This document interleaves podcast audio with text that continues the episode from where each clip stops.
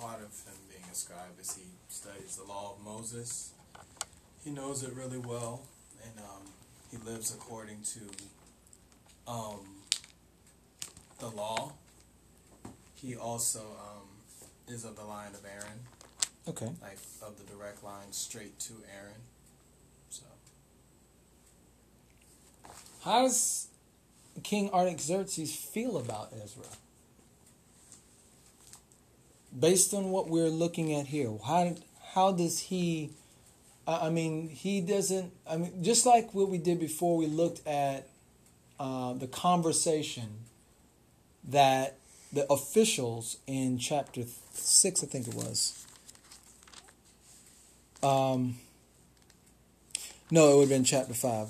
The letter that was sent to King Darius. We looked at a letter from an official, and we could gather the conversation based on what was learned from the letter. So let's take that same rule of interpretation and apply it here where we're reading about what's going on and see if we can gather how the king feels about Ezra and what kind, what can we point to as proof of that. Well, you hate him? Well, he definitely has a lot of respect for Ezra. Respect, that's a good word. Um, you know, even the way he greeted him and what he said about his life and who he was, how he referenced Ezra's God, mm-hmm. showed he had a lot of respect for Ezra just even upon arriving. Ezra's reputation preceded him. Okay.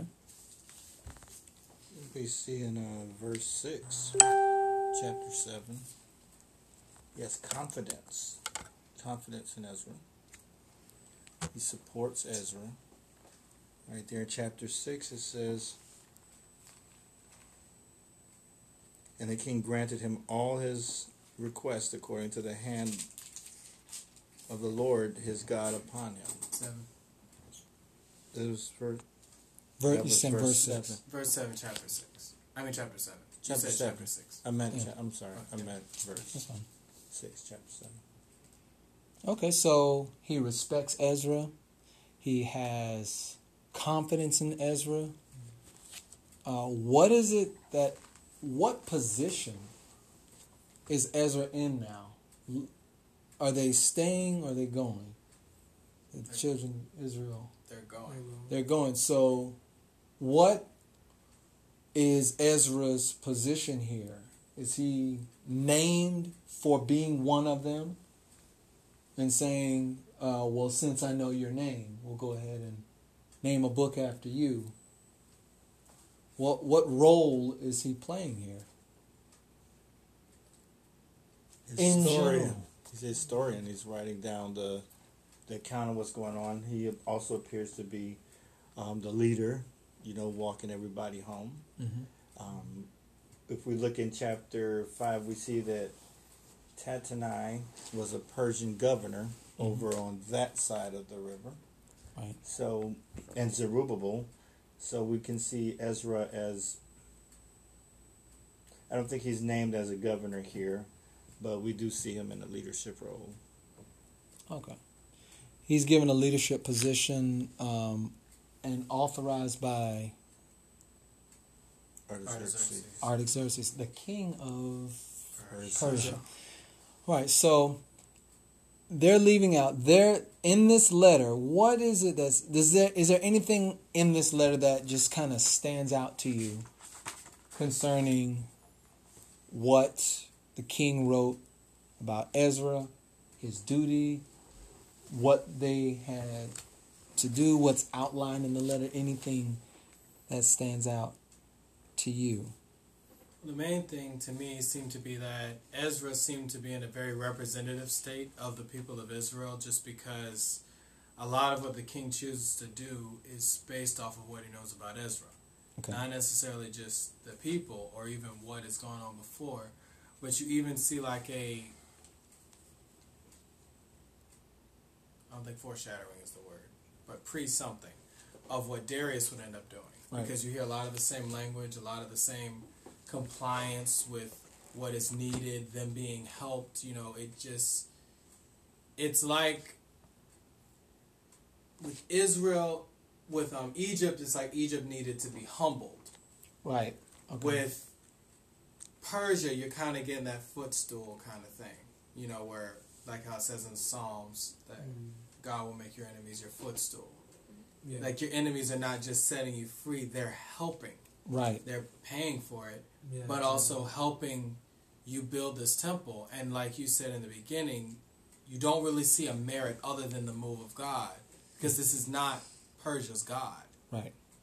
But they reference God, you know, as he keeps referring to him as your God, you know. And then even at the end, when he says, why would we invite, why, I mean, let's make sure we do this. Why would we invite the wrath of God on our household? Right.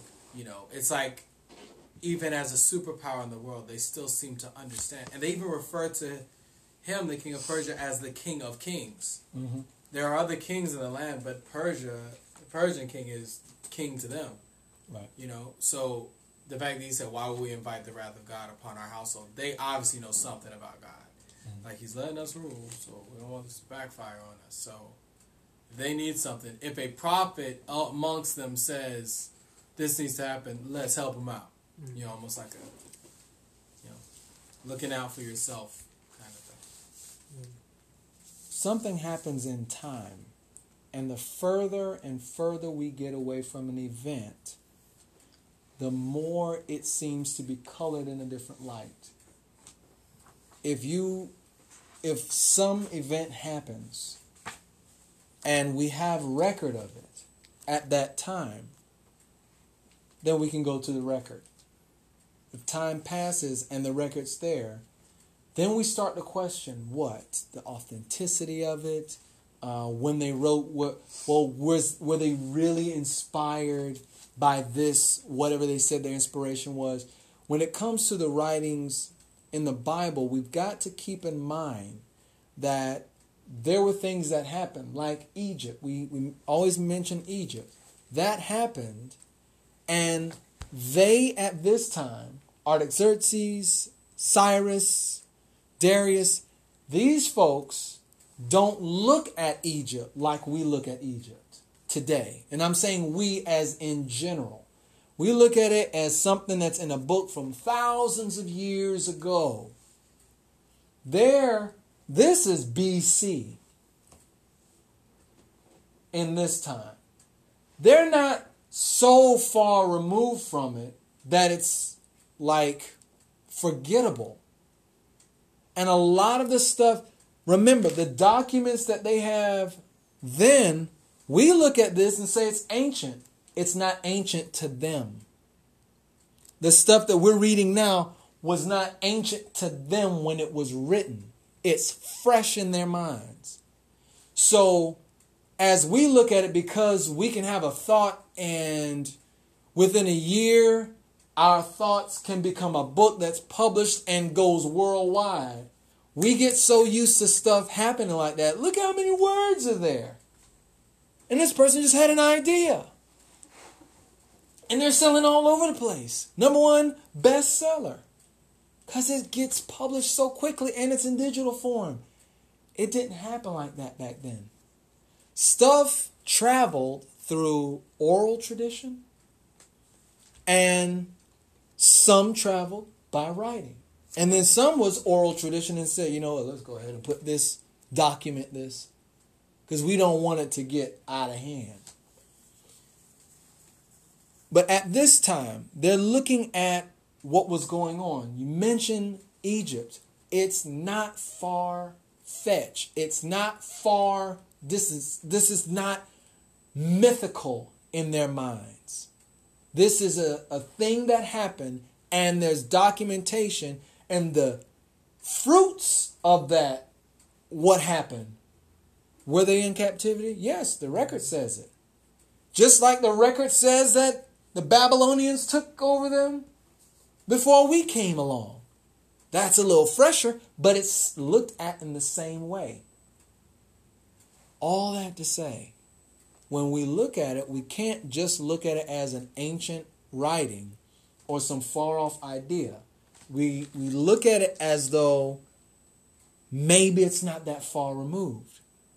Mm-hmm. Because let's remove ourselves, and if God should delay the coming of Christ for four thousand years, and people read this, what do you think will have more relevance? The writings here or the art of the deal? The writings here or living your best life? You know, I don't even know if that's the name of the book. But I'm, I'm just saying, these writings that are more current, we'll look at and, and offer all kinds of explanations about what was going on in the world today and everything. But the stuff that's going to stand are the, are the things like this, the documentation uh, of history. The other, the literature and all that stuff, it's beautiful to discuss, but what is it that's going on here? Like the, the art of the deal versus the articles of impeachment. Right. For Donald Trump. They both describe the same person. Okay. However, right. One is an actual historical document, and one is something that hap- is a document that happened in history. Right. One's written for the ages, and one was and happened in ages. Right. A book, the art of the deal would be a book mm-hmm. that's historical because it refers to a person mm-hmm. who later became the president. Oh, he also wrote a book. What's written in the book may not be historical, might be hysterical. Mm-hmm. But the fact that it's tied to a historical figure is what gives it relevance. One thing I, I pay attention to about Ezra is just the heavy impact that the life he lived had on what happened. Right. You know, he's leading the people of Israel home. You know, he's being told, lead your people home. Again, not off of Israel, but off of him. Mm.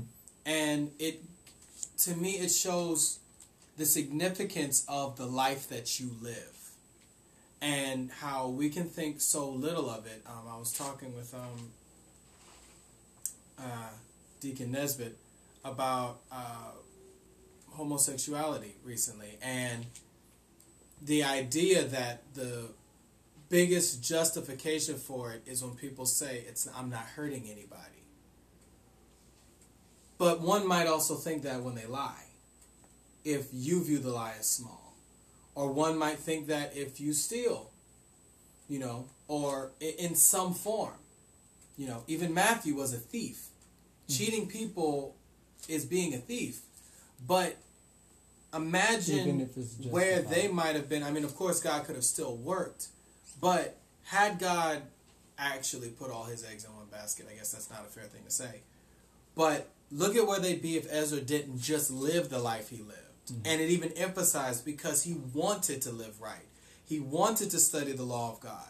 You know, what happens to the people around you? How many people around you fall when you do? Mm-hmm. Or fall because of your choices? Or you just saying, I just don't want to carry this cross anymore. I just don't want to follow this to the T. No, living holy is, is too big of a burden. Like, how many more people get affected by you dropping your standards or you dropping your calling? Mm-hmm. I mean, Ezra, j- just the way he lived, affected the king. And the king gave him a position of leadership and, and something like a, an officer. Because an officer with a black card, you know, just... And I, I'm not talking about like... You know what I'm saying? Mm-hmm. Uh, if you didn't watch The Color Purple. I mean, like, a, a a card to, you know, whatever expenses you need. You know, they they named a limit, but he's saying that it's really not an object. Just, you throw a number out there and not saying that they even expect it to go this high. If someone told anybody here, you can go shopping at Walmart, uh, whatever you want. The limit's like one hundred thousand dollars. When you go into Walmart, you're not expecting to spend that much, no matter what you get. If you have to go there and get... Now, this wasn't just him to go and go crazy, just knocking stuff off the shelf. He looked at Ezra as a man of integrity. And because you love God and because you follow his statutes, I want to put you in a position where if you need anything, it'll be taken care of. Someone like that, you could save one hundred thousand dollars in Walmart uh, because I know all that you're going to get is stuff that pertains to the worship of God and to, to bring people to the knowledge of him. If they don't know, you teach them. He's also being put in a position as a professor. You teach them that don't know. So he understands because of the life that Ezra lives before him that he can be entrusted with a knock yourself out kind of freedom when it comes to spending. Because he's not going to go in there and say, oh, I'll get a little stuff, stuff myself. What did he say? Anything that's left over after you've done that, you can use it for whatever you need to do the work. Verse eighteen. Right. That's the work that you're there to do. What does it say? Whatsoever shall seem good to thee and to thy brethren to do with the rest of the silver and gold, that do after the will of your God. Basically, whatever you say. Right. Be- now, that brings us to us. Could anyone trust you to take an amount, any kind of amount, of money and say, do your what your heart's desire? Here's a million dollars. Half of that. Five hundred thousand. Half of that. Quarter of a million dollars. Two hundred fifty thousand dollars. Do whatever's in your heart to do. Think on that thought and ask yourself of the first three things that came to your mind, what in that had to do with building the kingdom? And you'll see why King Artaxerxes did not give you that. Not only because we're not in that time, because we think of, what do we think of? Sure. What do we think of? Ourselves, Ourselves our debt, our needs. Mm. Once we get that out of the way, that's the burden on my mind, then we can work towards, you know, I give some money to the church, and they can do whatever with it. But that's not what he's telling him. You do whatever you need to do with it. Because I know, even though the king cannot know the heart of a man, just what kind of life must you be living where you get an unlimited supply to do whatever's in your heart to do and be trusted to do the will of your God? Who among us can be trusted just in not just the, the money, but with our lives, do the will of your God? I pray for this to happen. And it doesn't happen like I want it to. Why? Why doesn't God answer prayer sometimes? Or does he not answer prayer? Could it be? And I have one hundred dollars. No, cash. Yeah, he said no. That's an answer. I asked him for something and he denied me. Even with what he was saying, I don't have cash on, I don't have it on me. Whatever came out of his mouth left my hand empty. So what we do in prayer is look at our hand and hear God said something. It must have been no because my hand is still empty. What did he tell you to do? Do we realize that sometimes the thing that he tells us to do leads us to what we are asking for? We want an increase in faith. Go to where God tells you to go. But I'm, I'm trying to get, you want it in the order that you see it. And God don't work in your order, because your order is out of order to him. Mm-hmm. You want a straight beeline to the blessing. But he wants to build your strength to be able to carry what he's going to give you. Mm-hmm. You ain't even strong enough. Your cup isn't big enough. Can he trust you with that? Whatever the assignment is. Chapter seven. Chapter seven. Um. So the homework for this week: read to discuss chapter seven. Oh, eight. Chapter eight. I said seven. I even wrote seven. It's eight. Seven. All right. Read to discuss chapter eight. Your questions are time frame. Let's deal with time frame. The first question is, all right, consider this. David, from David to the captivity. David happened, what year was David alive and everything? Uh, three hundred. Wrong. B C? Right. David was about one thousand B C. About one thousand B C. The captivity happens in...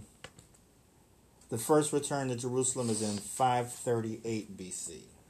That's about four hundred thirteen years between the captivity. That's when Cyrus, uh, when Cyrus makes his proclamation, and David. So we're looking at about four hundred thirteen years where that's concerned.